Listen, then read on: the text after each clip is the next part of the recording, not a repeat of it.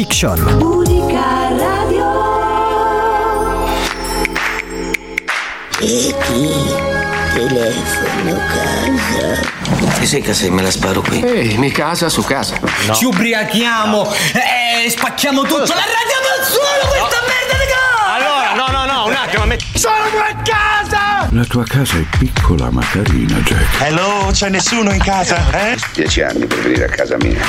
Come mai? Adesso viene, come mai? E puzzava? Questa casa è così piena di gente che mi fa vomitare. La, ca- la casa, la casa, quindi singolare. La casa. Giube. Siamo a casa. In modalità smart working. Cult Fiction, il programma meglio del 3D. Bentornati su Cult Fiction, eh, il programma che è meglio del 3D, sempre a tema cinema, sempre su Unica Radio e sempre con i vostri conduttori d'eccezione, molto d'eccezione, eh, ovvero... Eccezionali. Eccezionali, esatto. E siamo Denise e... E Tore. Yeah, ciao Tore! Cult Fiction 3 per 9. 9. Prima puntata del lockdown Prima 2.0. puntata del lockdown, esatto, esatto. Eh, siamo un po' tristi, siamo un po' moggi. Quando ascolterete questa puntata, noi l'avremo già registrata. Eh, sfatiamo un mito di, di Cult Fiction. Eh, Non siamo in diretta, oh! Quindi la recensione che andremo a farvi è dei Predatori che noi abbiamo visto domenica, l'ultimo spettacolo Esatto, l'ultimo giorno ante disponibile. lockdown 2.0. Esatto. Eh, perciò noi siamo andati in sala quando si poteva ancora a vedere l'eccezionale film di Pietro Castellitto. di cui vi parleremo tra pochissimo. Ma eh, abbiamo anche altre chicche, altre perle in Esatto. questa puntata. L'ospite di oggi è Gian Alberto Bendazzi, storico dell'animazione, grande saggista, dottore anche a honoris causa. Esatto.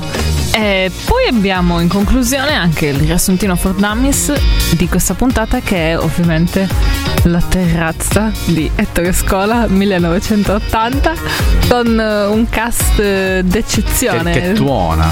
Esatto, di cui vi parleremo proprio avanti. Adesso Storish, non rovinare l'atmosfera. Eh. Ehi! E adesso ci ascoltiamo una canzone che non è il Pulcino Pio. Fortunatamente no, non è il Pulcino Pio, ma è Aeroplano degli 883. Eh, perché questo brano così bello e così trash? Perché è enigmatico nei predatori di Pietro Castellitto, quindi ce lo ascoltiamo in silenzio. In silenzio? Perché in silenzio? Che cattivo. Perché va ascoltato.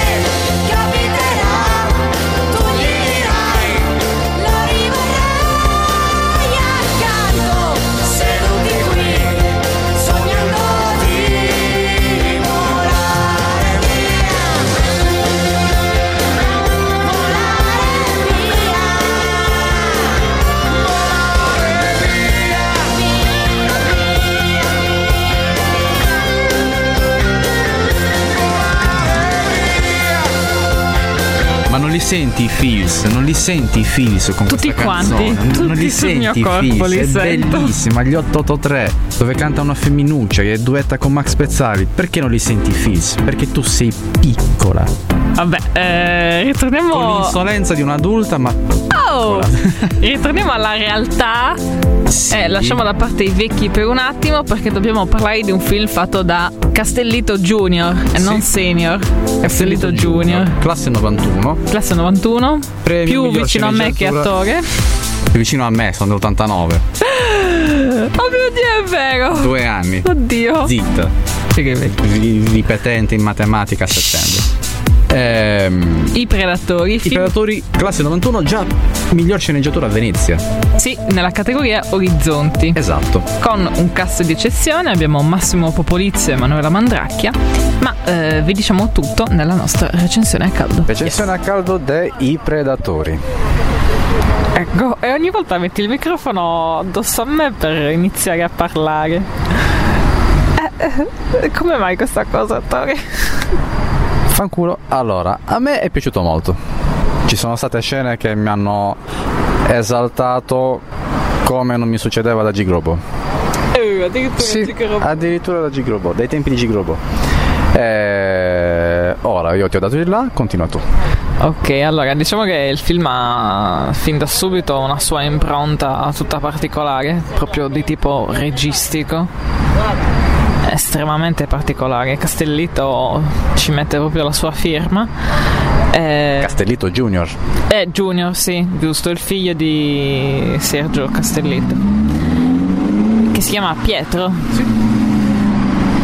La struttura narrativa è molto tipo Pulp Fiction, nel senso che ci sono tante vicende che poi in un modo o nell'altro si incontrano, si intrecciano.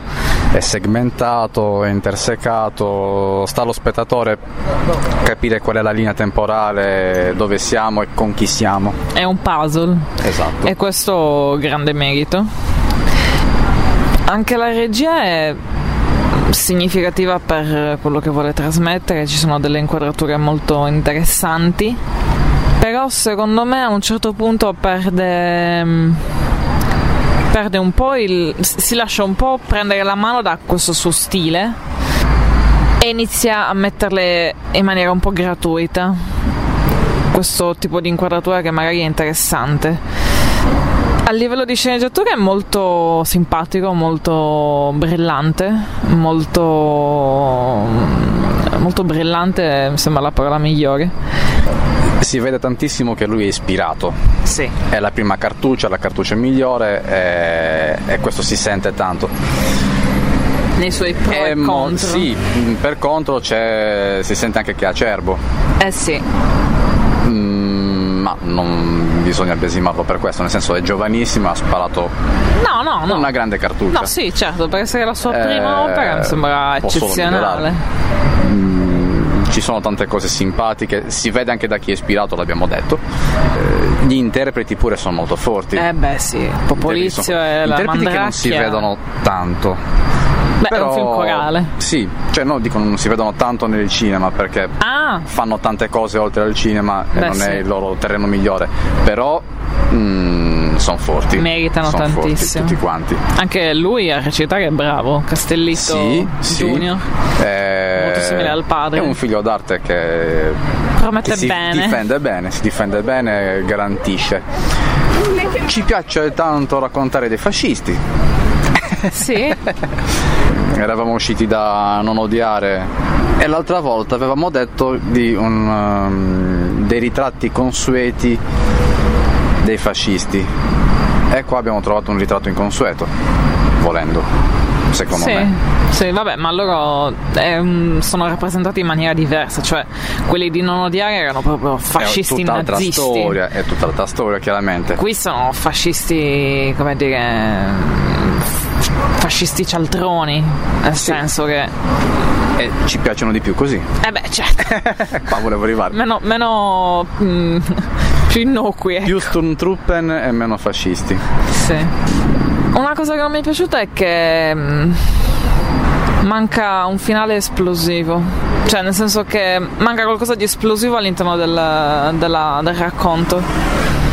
L'esplosione c'è stata, ma è riuscita male. Eh, sì, eh, però gli è uscita male anche nella sceneggiatura. Perché manca qualcosa che proprio. Cioè, la- la la- il punto è che la tensione non sale mai. Ok? Non c'è mai un picco di. Quindi questa cosa a un certo punto determina che il ritmo, risultando sempre uguale, inizia a pesare. Questa è l'unica cosa che gli imputo di negativo. Io ho da criticare, ma è da vedere bene, c'è da documentarsi, su ehm, la rappresentazione della scena di caccia, della caccia al cinghiale, che non è per niente così come ci è stata mostrata, eh, però In che senso? non si va così a caccia al cinghiale, sembra un safari africano. Eh vabbè!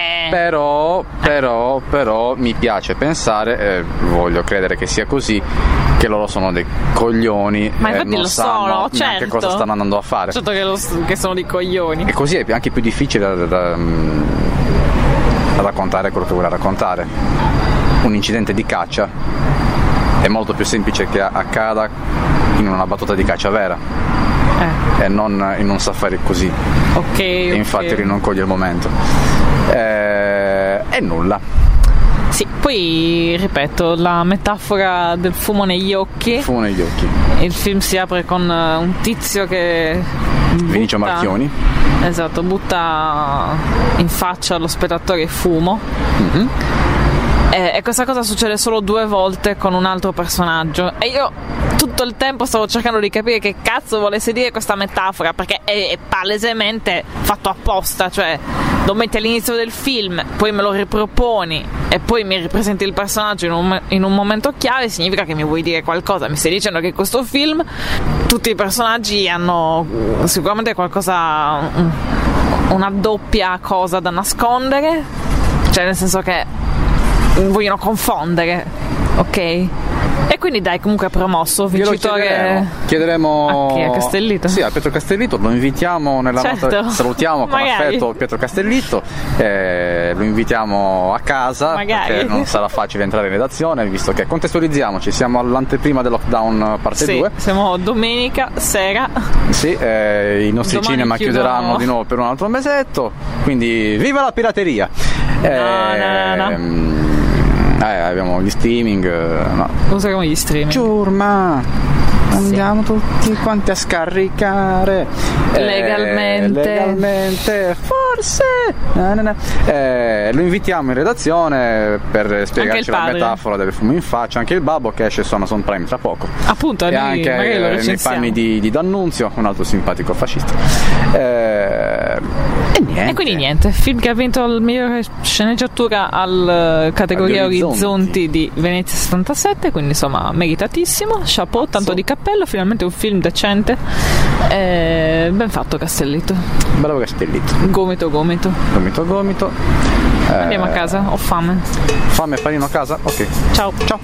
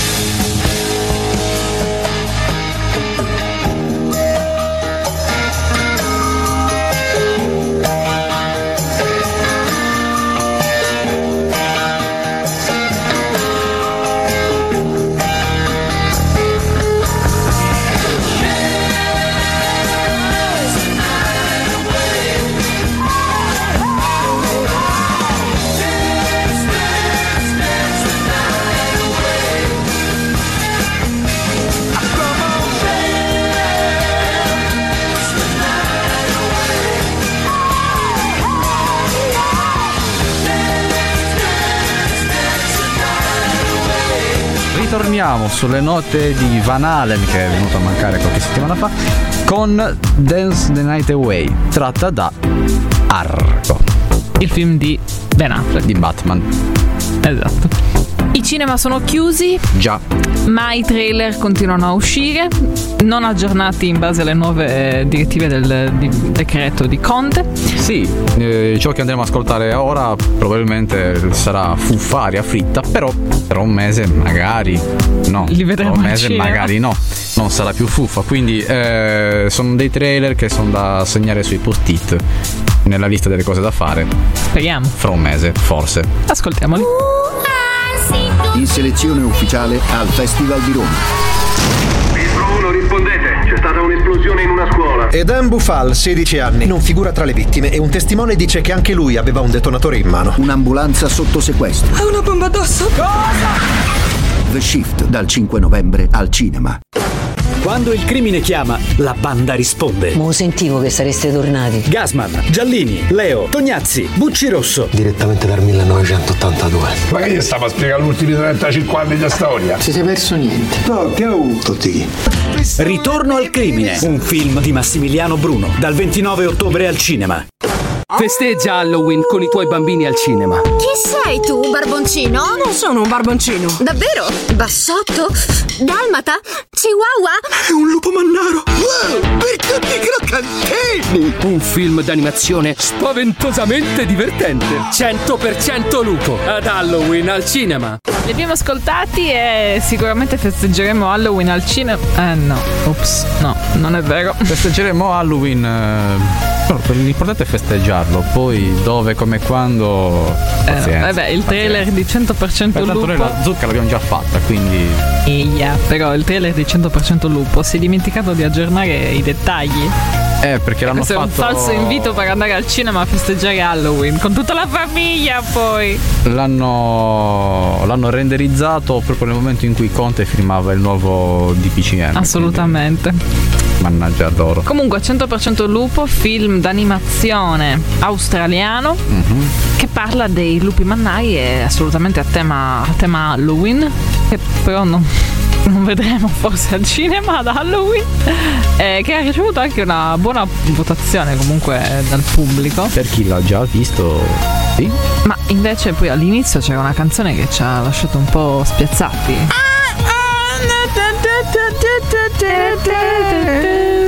Grazie Sì. Ettore per questo playback. Mhm. Ed è The Shift, film eh, italiano e belga, Italo-belga. italo-belga, Diretto da Alessandro Tonda. Tu sei Tonda. Così era. citazione da Un qualche Madagascar. due dei Tunda. E anche questo sembra un film eh, drammatico che non ha una data. Una data d'uscita, forse loro si sono aggiornati sicuramente. Mentre invece ha una data di uscita, Aveva. aveva una data di uscita, ritorna al crimine. Che è sfortunato come pochi questo film, perché sarebbe dovuto uscire in primavera. Pam! Niente.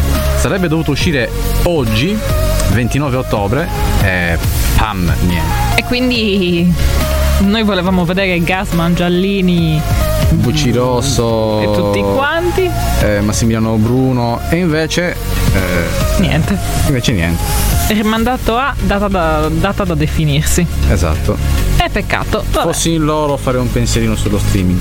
magari. Su Prime Video, Netflix, eh, chiedere asilo a queste piattaforme virtuali che permettono di vedersi i film dal divano. Peccato per la sala, molto peccato per la sala, tanto peccato per la sala. Eh, ma chi lo sa, magari mentre noi stiamo registrando oggi lunedì 26 e siamo in onda eh, giovedì 29, magari metti che mar- mercoledì 28 Conte ci ha ripensato e ha riaperto le sale. E Assolutamente. quanto saremo loffi in questo caso, noi che parliamo così con questa malinconia della sala chiusa. Ragazzi del futuro, salvateci prima che vada in onda questa puntata. Nel frattempo ci ascoltiamo infatti Interstellar Overdrive Ah. Dei Pink Floyd tratta da Doctor Strange. Tanto per parlare di viaggi nel tempo e cose così.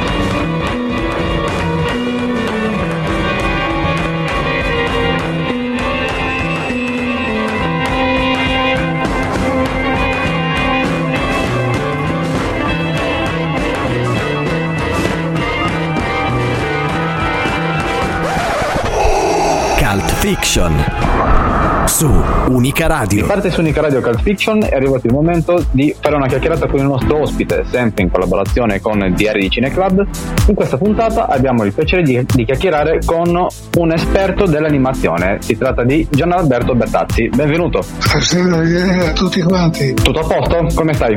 Io sto bene e voi? A posto, a posto. Eh, dunque, in questa puntata parleremo dell'animazione. Sappiamo che hai ricevuto poco tempo fa un uh, riconoscimento molto importante, eh, in questo caso si tratta anche di un primato, eh, di un dottorato, la prima volta che viene dato a un animatore. Puoi raccontarci di questo evento, come è andata?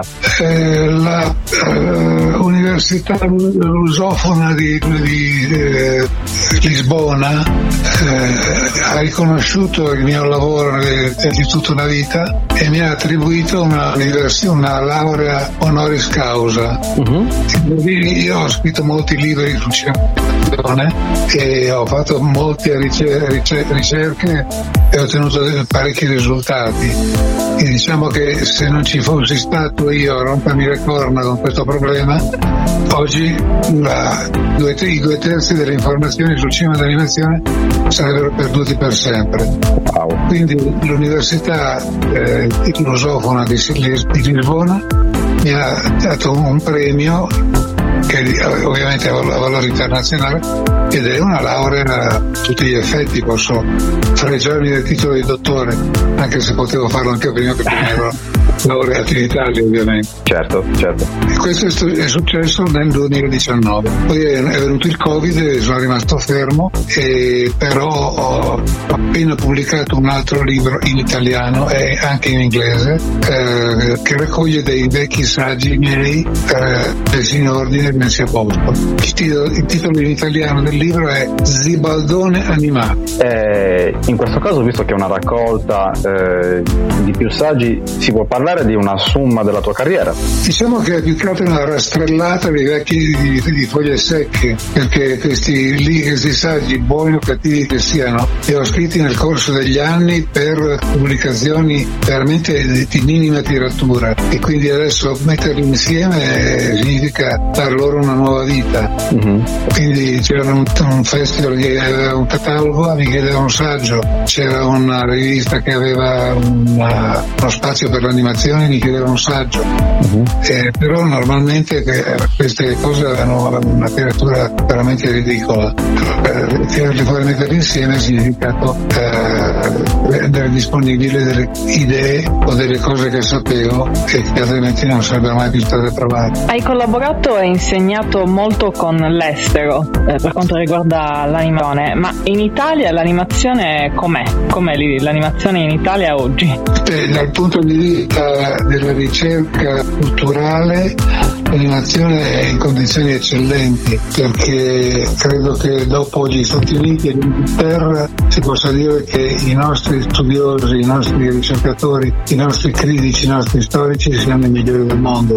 Naturalmente siamo sottopagati, sconosciuti, misconosciuti, come, è logico che sia, però non, non, non sfiguriamo assolutamente. Invece sfiguriamo sul piano del perché non ci sono, non c'è un mercato, non è stato costruito un mercato, Eh, man- mancano gli impegni dello Stato, eh, quindi lo Stato cinematografaro che- di cui si parlava quando ero giovane io non è mai esistito nel campo dell'animazione. Eh, In Francia, eh, fin dalla metà degli anni Ottanta, lo Stato ha fatto degli investimenti giganteschi a fondo perduto per la- la- l'acquisizione di tecnologie, di, per l'incoraggiamento dei nuovi autori il genere. Da noi questa cosa non è mai stata fatta.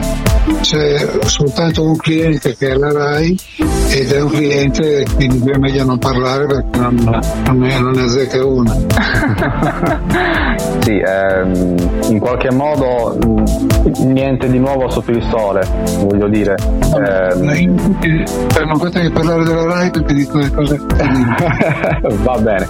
Allora eh, passiamo a una domanda un po' più profana. Eh, I giganti dell'animazione si sa eh, non, non sono tantissimi. Eh, dovendo parlare con il gusto di un, di un bambino, preferisce l'animazione occidentale oppure l'animazione eh, orientale? Guarda, eh, io sono un critico e quindi ho i miei gusti che sono anni di ricerche, di studi che riguardano non soltanto il cinema, cinema, il cinema d'animazione, ma anche ovviamente la musica, la poesia, la, eh, la pittura, la scultura e tutte queste cose qua che sono collaterali all'animazione. Quindi io direi che guardare le cose da questo punto di vista.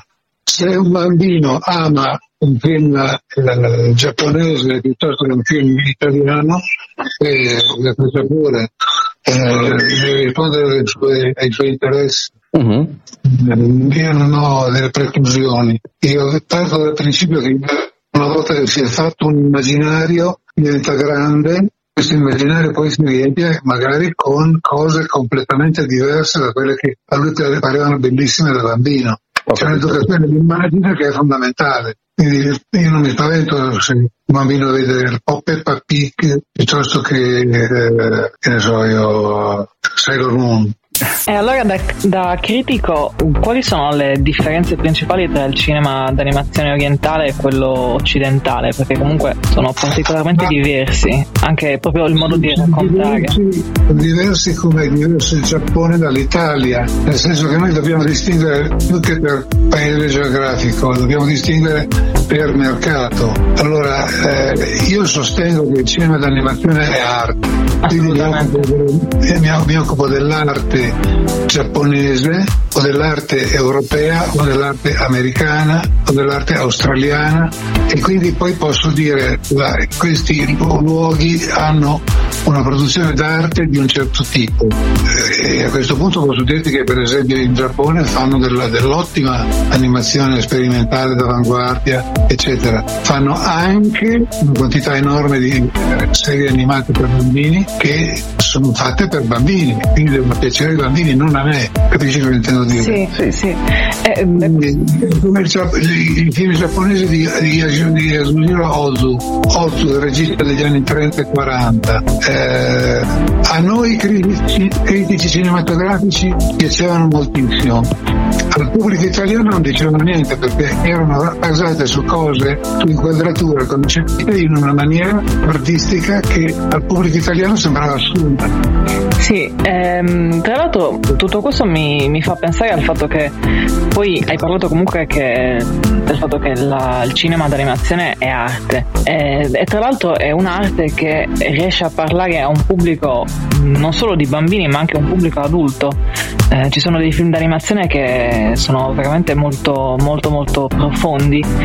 Mi viene in mente Inside Out, Up, che comunque riescono a toccare in, maniera, in una maniera unica eh, dei temi che nel cinema adulto diciamo magari vengono affrontati in maniera diversa, hanno tutto un loro taglio personale nell'affrontare gli argomenti. Sì, senz'altro è così.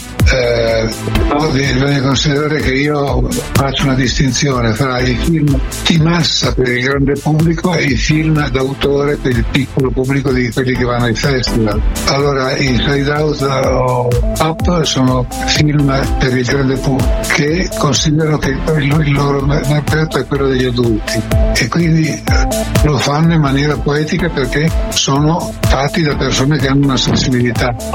Eh, però il problema fondamentale è che devono riportare i soldi a casa. Normalmente le persone considerano che il film d'animazione è sinonimo di film per bambini. Io non sono nulla per bambini. Se io fossi, siccome io sono un critico cinematografico, credo di cercare l'arte, cerco di cercare l'arte dove, dove la trovo. Se io fossi un critico non cinematografico, bensì letterario, non mi occuperei di Gianni Rodari, con tutto il rispetto e l'amore per Gianni Rodari, mm-hmm. mi occuperei, di Giacomo, mi occuperei di Giacomo Leopardi. Ok, chiaro, chiaro. Ehm, vorrei chiederti un'ultima cosa prima di chiudere. Eh, c'è un tema abbastanza aperto che è quello che appunto stiamo affrontando del- dell'animazione, eh, solitamente intesa come una, una tecnica che si rivolge al pubblico di più piccoli.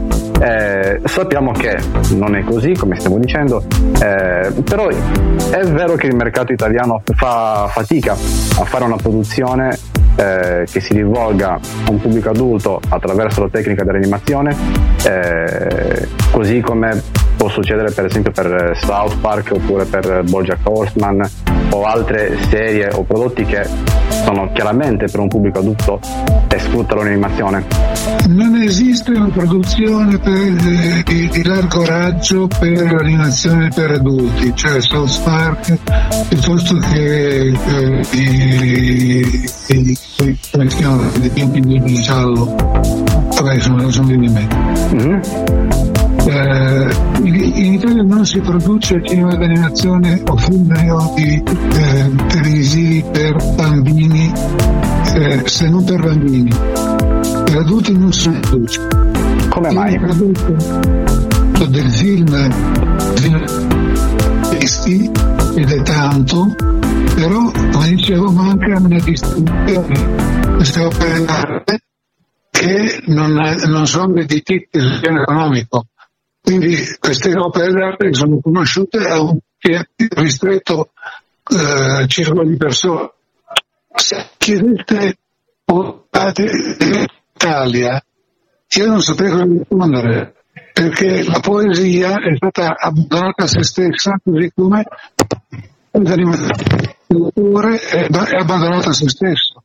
Devi essere all'interno delle mura del ghetto e allora conosci tutto. All'interno del ghetto la gente pensa che la poesia sia la Vispa Teresa. Eh, sì.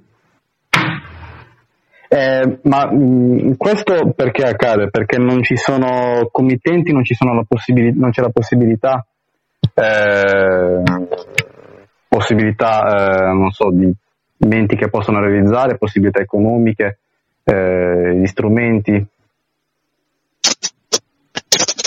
Ma eh, dici ora ci dovrebbe una distribuzione che si occupasse di costruire un mercato. Noi vediamo che abbiamo un mercato che, eh, cinematografico delle sale che già va in, in- in rovina. Eh, costruire qualcosa mentre tutto crolla è impossibile. In un periodo come questo è chiaro. Penso che eh, si potrà costituire un nuovo mondo eh, sulle rovine del vecchio, ma per il momento non sono ottimista. Io penso che, eh, come sempre è successo, deve morire se vuol fare l'artista, se vuol fare solo l'artista. Invece fare il grafico pubblicitario e nei momenti liberi fa la sua opera d'autore, allora si, si mantiene e poi dirà, eh, però collare un genio e attorno a me non capiamo. Ho capito. Eh, va bene, grazie Gian Alberto, ti ringraziamo per, eh, per il tuo tempo, e ti auguriamo un buon lavoro e una buona fortuna per, il- per il tuo, per il tuo testo, per il tuo libro. Grazie mille, buona serata a voi. Grazie, mille ancora, a presto. Ciao. Cult Fiction su Unica Radio. Scarica anche tu gratuitamente la nuova app di Unica Radio per il tuo smartphone. Vai su Play Store o l'App Store e scaricala. Potrai ascoltare la radio, inviare dall'app le tue richieste musicali e vedere il titolo e le immagini del brano in onda. E tanto altro ancora. Porta sempre con te la buona musica.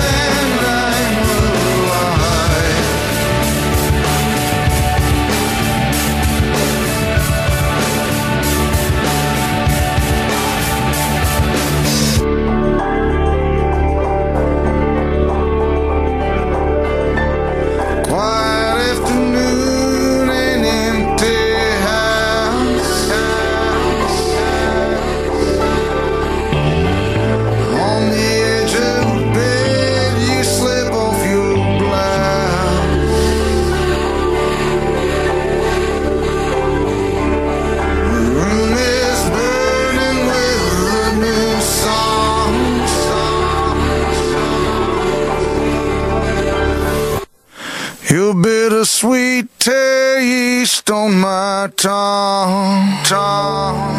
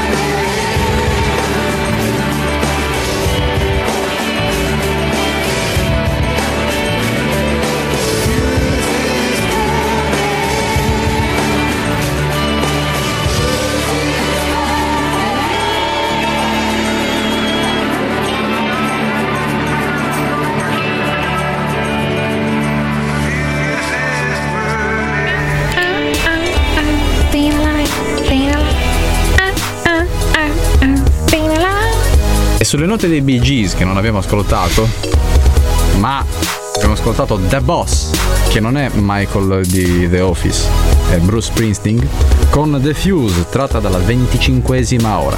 Di parte Cal Fiction, pronti carichi per raccontarvi la, la terrazza. terrazza yeah! La terrazza for Dummies del 1980 di Ettore Scola con tanta gente li dico tutti io. Va bene. Marcello Mastroianni, Ugo Tognazzi, eh, Vittorio Gasman, Jean-Louis Trintignan, Stefano Satta Flores, Stefania Sandrelli, Carla Gravina e un botto di altra gente. Anche Age c'è, di- della coppiata Age Scarpelli.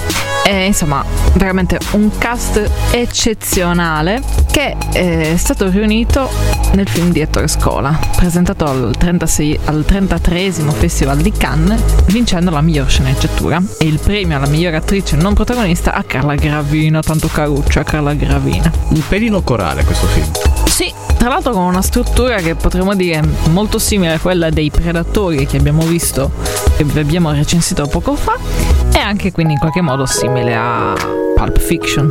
Sì, sono dei, dei film che eh, tendono a far rincorrere allo spettatore la storia che viene raccontata e i personaggi che la interpretano. Anzi, possiamo dire che Pulp Fiction è simile a questo, Già, non perché è arrivato 14 anni dopo. Esatto, Italia sempre in anticipo. Quando vuole. e questo è il film che andremo a raccontarvi ora.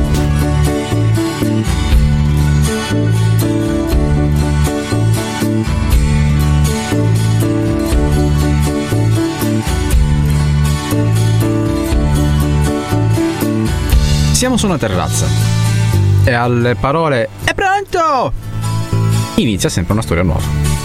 Una storia che vedremo ripetersi più volte da punti di vista diversi. Sì, almeno 5 volte. Perché abbiamo eh, il personaggio di Trin Trignan, abbiamo Marcello Mastroianni, abbiamo, abbiamo Reggiani, abbiamo Ugo Tognazzi, Tognazzi e infine Vittorio. Gasman Pulcino, Vittorio Gasman. C'è del fangirlismo No, anche non è questa vero. volta, eh. Quindi al richiamo di È pronto? Venite! vediamo queste persone che esodano da una Verso il terrazza cibo. verso il cibo. eh, inizialmente emergono le voci dei nostri protagonisti per poi soffermarci su Jean-Louis Trintignant, che è uno sceneggiatore. Sì, Trintignan è uno sceneggiatore cinematografico che però è senza ispirazione, è totalmente privo di, di musa creativa. E però Ugo Tognazzi, che è il produttore cinematografico, insiste sul fatto che Ottiene, ottiene in mano. eh sì, eh, lui perché ha, già pagato per avere un soggetto che deve far ridere. Che ovviamente non. eh, Trintignan non. Temporeggia non tantissimo, a lui non ci riesce, non riesce a far emergere quest'idea, temporeggia tantissimo, Tognazzi lo sgama. Bravo, racconta, racconta. Dunque, una sorta di satira dei nuovi...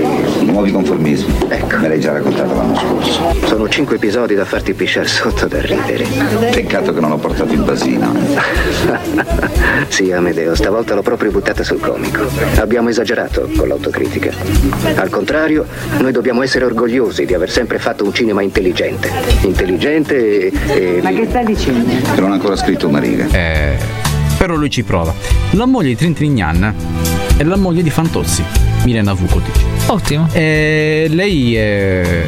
Molto premurosa. Lo ama tanto, crede in lui, cerca di stimolarlo. Asseconda un po' anche i suoi eh, sbalzi d'umore Sì, e eh, attacchi schizofrenici. Ti posso dire una cosa? Che cosa? Sei carina, lo sai. Dai, vestiti. Ce ne andiamo in un bel ristorante. Io e te soli, eh? Sono le 8 del mattino, ma grazie lo stesso. è una Tant'è moglie che- premurosa, così come Fantozzi anche per Trintrignan. Tant'è che poi Trintignan si. In, in un moto di disperazione e di totale apatia si tempera il dito nel temperino elettrico. Regalato da Tognazzi. Regalato da Tognazzi per essere più efficiente.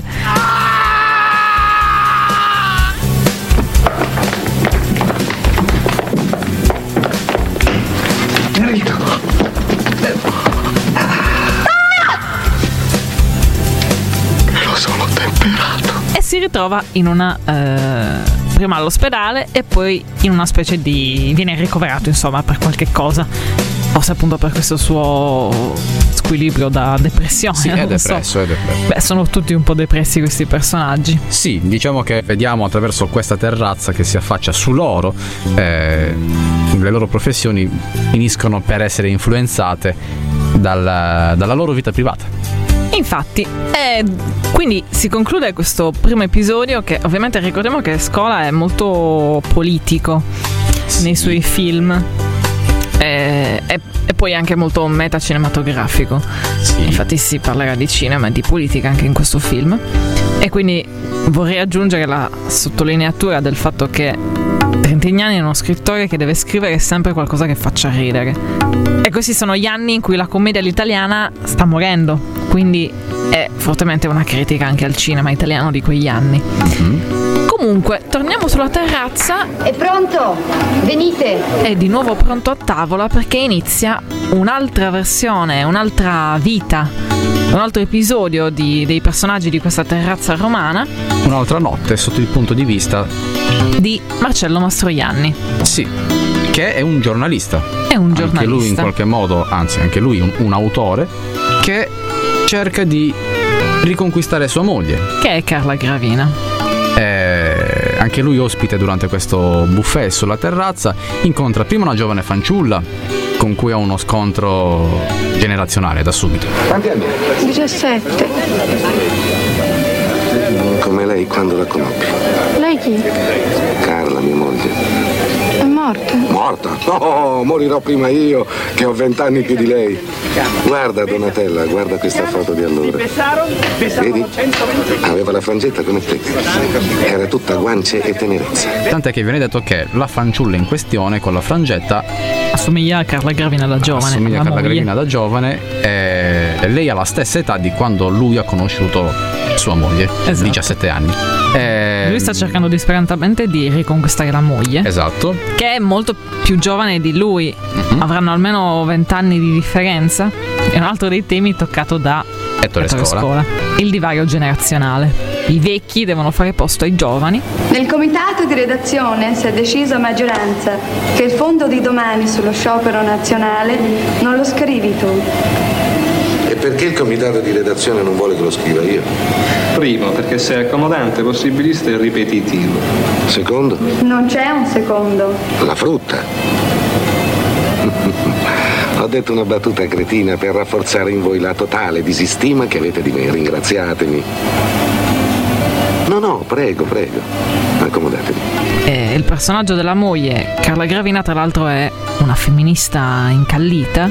È in carriera. È in carriera, una donna in carriera che è sbocciata grazie al futuro ex compagno, ovvero Mastroianni, e all'epoca aveva i capelli lunghi. Nel momento in cui poi questa donna matura e diventa anche femminista, si fa tagliare i capelli assumendo una nuova identità e ovviamente Mastroianni non la riconosce più, non, non è più la- questa donna non ha più la- l'adulazione che aveva verso il marito quando era più giovane perché adesso si è staccata, è cresciuta ed è indipendente. E mentre lei è matura, lui è anziano. Lui è anziano e vorrebbe ancora la vecchia Carla. Quella sera del 1965 non sapevamo che ci stavamo preparando dei ricordi. È sempre così. Anche stasera. Eh no, invece bisogna saperlo. Bisogna possedere l'intelligenza dei sentimenti mentre accadono.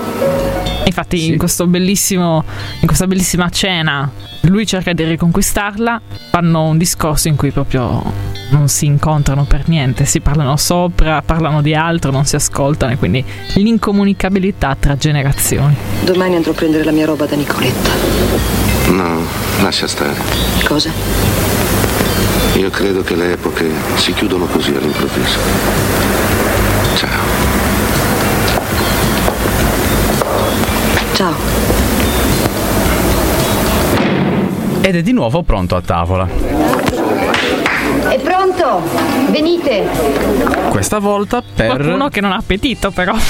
Sì, per qualcuno che non ha appetito, per qualcuno che mangia giusto tre olive e tre fagioli secchi.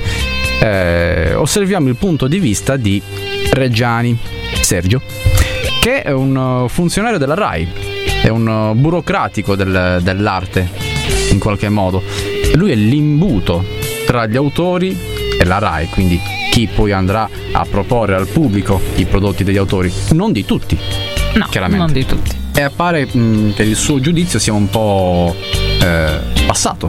Beh sì, lui si sente assolutamente fuori tempo massimo, tant'è che appunto ribadisce il fatto che le donne sembrano essere...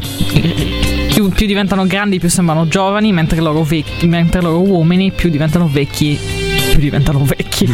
Hai notato che in questi ultimi anni tutte le donne si sono ringiovanite? Vede che prima erano invecchiate, se no restavano come erano, no? Perfino Marcella, che è un anno di più di Maria. Anche Enza, in forma. Lei lo fa solo per farmi rabbia. E, e lui ha questo complesso anche della, della bellezza che si sente, sente ormai scaduto e quindi vuole diventare... Non, non gli va bene mai il suo peso. Lo aspetto in qualche aspetto. modo, infatti sta fisso pesando. Poi Non è per unirmi all'unisono, ma in verità adesso quanto pesi? Ah, eh, sulla mia bilancia 62,800, qui in bagno 63,100, ma non è tarata, diciamo 63. 63 kg, troppo. Eh, e non c'è più posto per lui. Esatto. E questo viene spiegato alla grande nel momento in cui il suo ufficio viene ridimensionato. Assolutamente. Dai, chi la spingete? Voi tirate, venite, venite ancora, ancora, me, sì, sì, così, guadagnate, guadagnate, sì, ecco, alt, bene lì. Ecco, dottor Stiller, tutto è stato fatto. Come vede, sta atterata una riduzione ambientale assolutamente inavvertibile, lasciando inalterate tutte le funzionalità. Lei del resto, dottor Stiller, è intellettuale solitario e sottile e vive negli spazi ben più ampi della cultura e della fantasia. Beato lei, io la invidio, dottor Stiller. La saluto, dottore. In 5 minuti, Diventa la metà. ma un terzo forse, Mm, perché non ci sta la scrivania con la sedia per un ospite. Eh, e lui rimane lì a mangiare tre olive e tre fagioli. È a mangiarle, ma poi non le mangia. Vorrebbe ma non lo fa. Potrebbe ma non vuole. Quindi cestina tutto quanto di nuovo insieme alle riviste che non leggerà. E poi è talmente magro che vagando negli studi della Rai finisce dentro un set dove sta facendo, sta- stanno facendo nevicare, si accascia su un tronco perché si sente male, perché ovviamente non mangia, è anoressico, e ci schiatta. Lì. Solo dopo tre ore trovano il corpo e nel mentre è di nuovo pronto a tavola per pronto a qualcuno che ha tavola. appetito stavolta. È pronto? Venite. Assolutamente sì. È pronto a tavola per Ugo Tognazzi. Seguiamo la sua faccenda. Eh, anche lui qualche problemino ce l'ha. Lui è un produttore cinematografico. produttore cinematografico, è quello che dovrebbe produrre la storia di Trintignani. Che non sta scrivendo. Che lui nel frattempo non sta scrivendo, nonostante la macchina da scrivere elettrica per ottimizzare i tempi. Eh, però si è temperato le dita. Cosa succede a lui? Anche lui ha una moglie giovane Mhm. che ovviamente mh, non ha più non c'è più amore corrisposto. Non c'è stima. Ma lasciami. Ma, ma inso- Ma dai, guarda che ti do un calcio, sai? Dammelo, dammelo, dammelo. Ma insomma, che cazzo vuoi? Voglio stare con te, ecco cosa cazzo voglio. Tu non hai bisogno di me, hai bisogno della mamma. Ah sì? Perché cosa sono un bambino? No, sei un vecchio.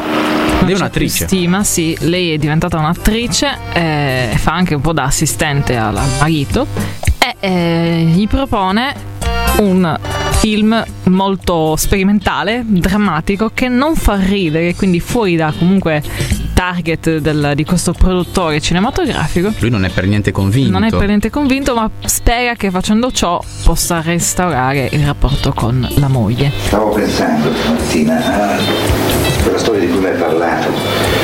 Quella storia dura, un po' diversa di quel giovanotto. Giorgio Campi? Esatto.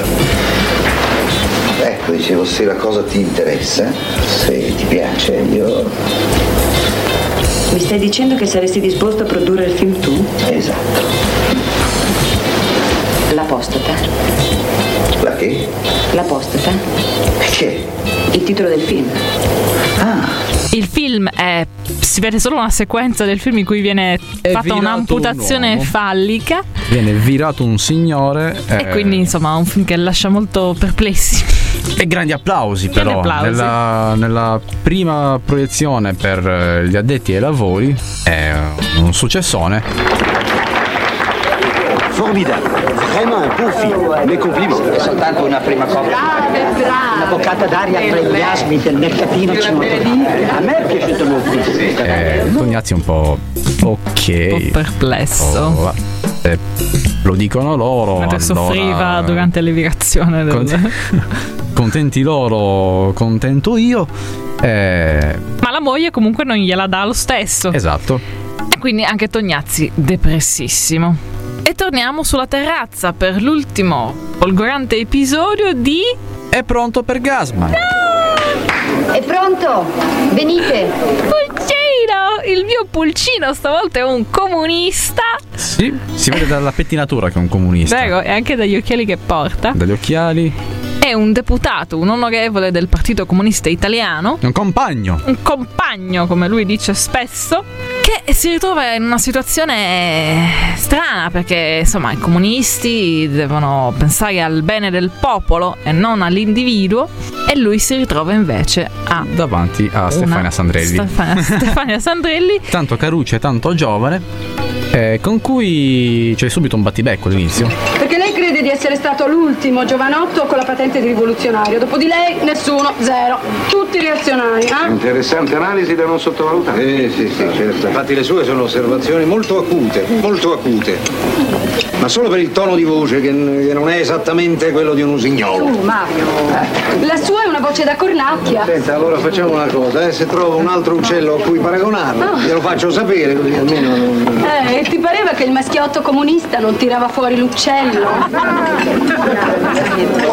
No, no, no, no, guardi, guardi che ha capito male, eh. Questo tipo di umorismo lo lascio tutto a lei e ai suoi camerati, sa? Eh? No, è lei che ha capito male, egregio onorevole. Io sono molto, ma molto più a sinistra di lei, egregio onorevole. Eh, figuriamoci, eh, vi, vi- vi sappiamo, sì, sì, sì. Ed è subito amore. Ovviamente, esattamente. C'è un contrasto affascinante che eh, non scintille. Però c'è un problema. C'è un problema. Perché siamo dentro una relazione adulterina. Esatto. Entrambi sono sposati, però entrambi fremono di passione come non si potrebbe per uno come Gasman, anche con quegli occhialoni e quella capigliatura brizzolata. C'è del fangherlismo. Non è vero? E poi la coppiata Stefania Sandrilli e Vittorio Gasman è, insomma, irresistibile. E lei quando lo fa un bel discorso? Non è che se ne senta molta necessità. È stata gentile a chiamarmi Giovanna. Vedi, mi ricordo il nome. Io mi chiamo Mario, senza apostrofo. Ario.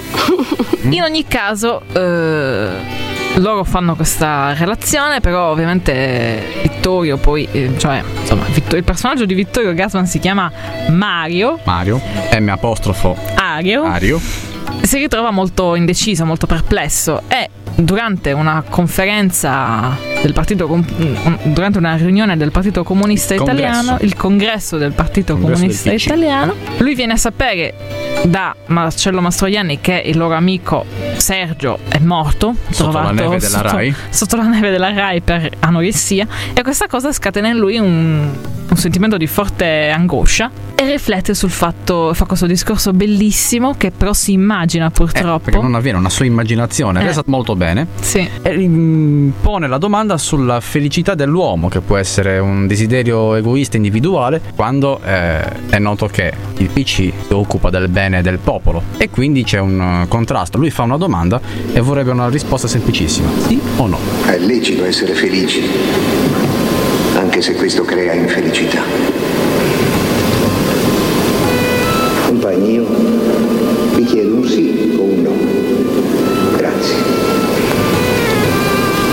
L'assemblea tace perplessa.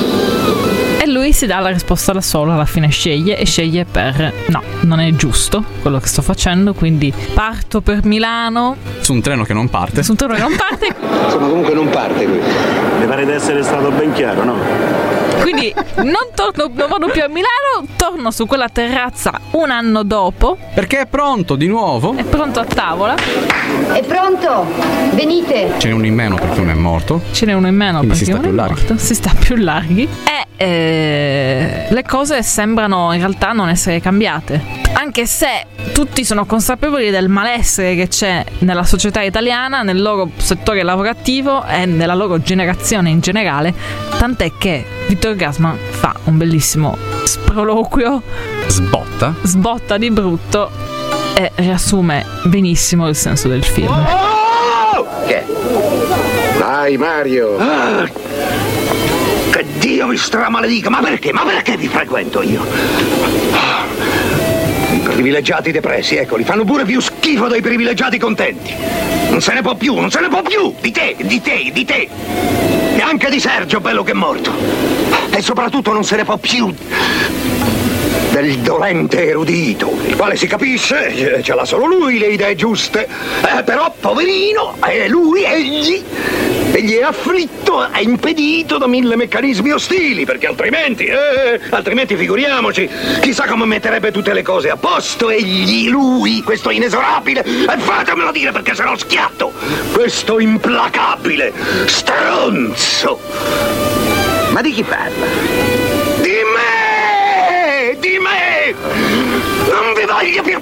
Non vi voglio più vedere, non vi voglio più. Non vi voglio più sentire! Voi siete il mio specchio! Vabbè, poi alla fine. Quando Tognati vi chiede ma cosa stai dicendo? E che cazzo ne so? Cazzo ne Eh, Mario, ma che cazzo dici? Boh, che ne so. E allora, easy, piove, tutti dentro, non rimane, più nella- non rimane più nessuno nella terrazza e andiamo a suonare il piano con le belle canzoni eh, italiane. E abbiamo tutti gli uomini da una parte, tutte le donne dall'altra, tutti gli anziani dentro e gli unici due giovani di questa serata che sono i figli, cioè il figlio e l'amica del figlio dei- della coppia che ha organizzato queste feste sulla terrazza, che rimangono proprio a bordo tra il dentro e il fuori la terrazza, quindi sul limbo. E a loro il futuro della- dell'Italia, della terrazza. E mentre ci si allontana, Vediamo la desolazione della terrazza con la pioggia. A questo punto io farei arrivare una padrona di casa che dice il pranzo è servito. È pronto, venite!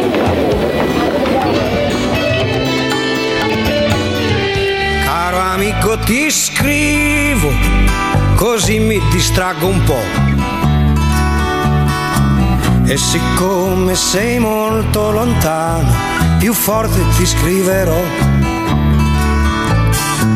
Da quando sei partito c'è una grossa novità. L'anno vecchio è finito ormai, ma qualcosa ancora qui non va.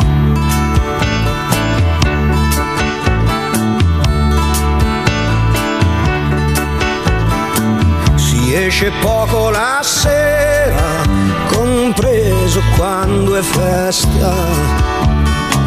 E c'è chi ha messo dei sacchi di sabbia vicino alla finestra. E si sta senza parlare per intere settimane.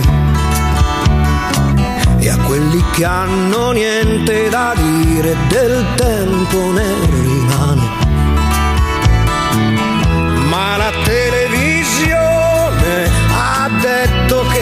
nuovo anno porterà una trasformazione, tutti quanti stiamo già aspettando. Sarà tre volte Natale e festa tutto il giorno. Ogni Cristo scenderà dalla croce, anche gli uccelli faranno ritorno. Ci sarà da mangiare luce tutto l'anno. Anche i muti potranno parlare mentre i sordi già lo fanno. E si farà l'amore, ognuno come gli va. Anche i preti potranno sposarsi, ma soltanto a una certa età. E senza grandi disturbi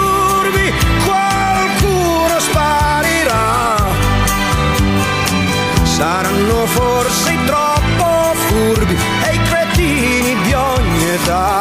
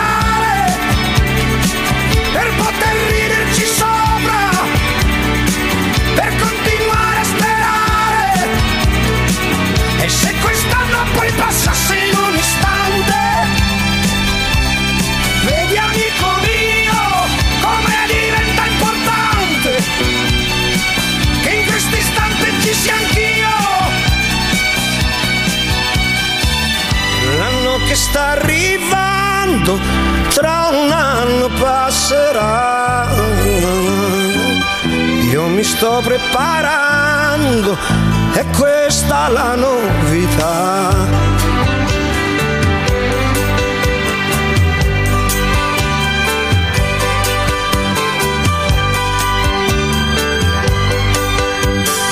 E sulle note di L'anno che verrà di Lucio Dalla, tratto proprio da La Terrazza. che è il brano che fa da sottofondo a ogni volta che si apre la terrazza in ogni episodio.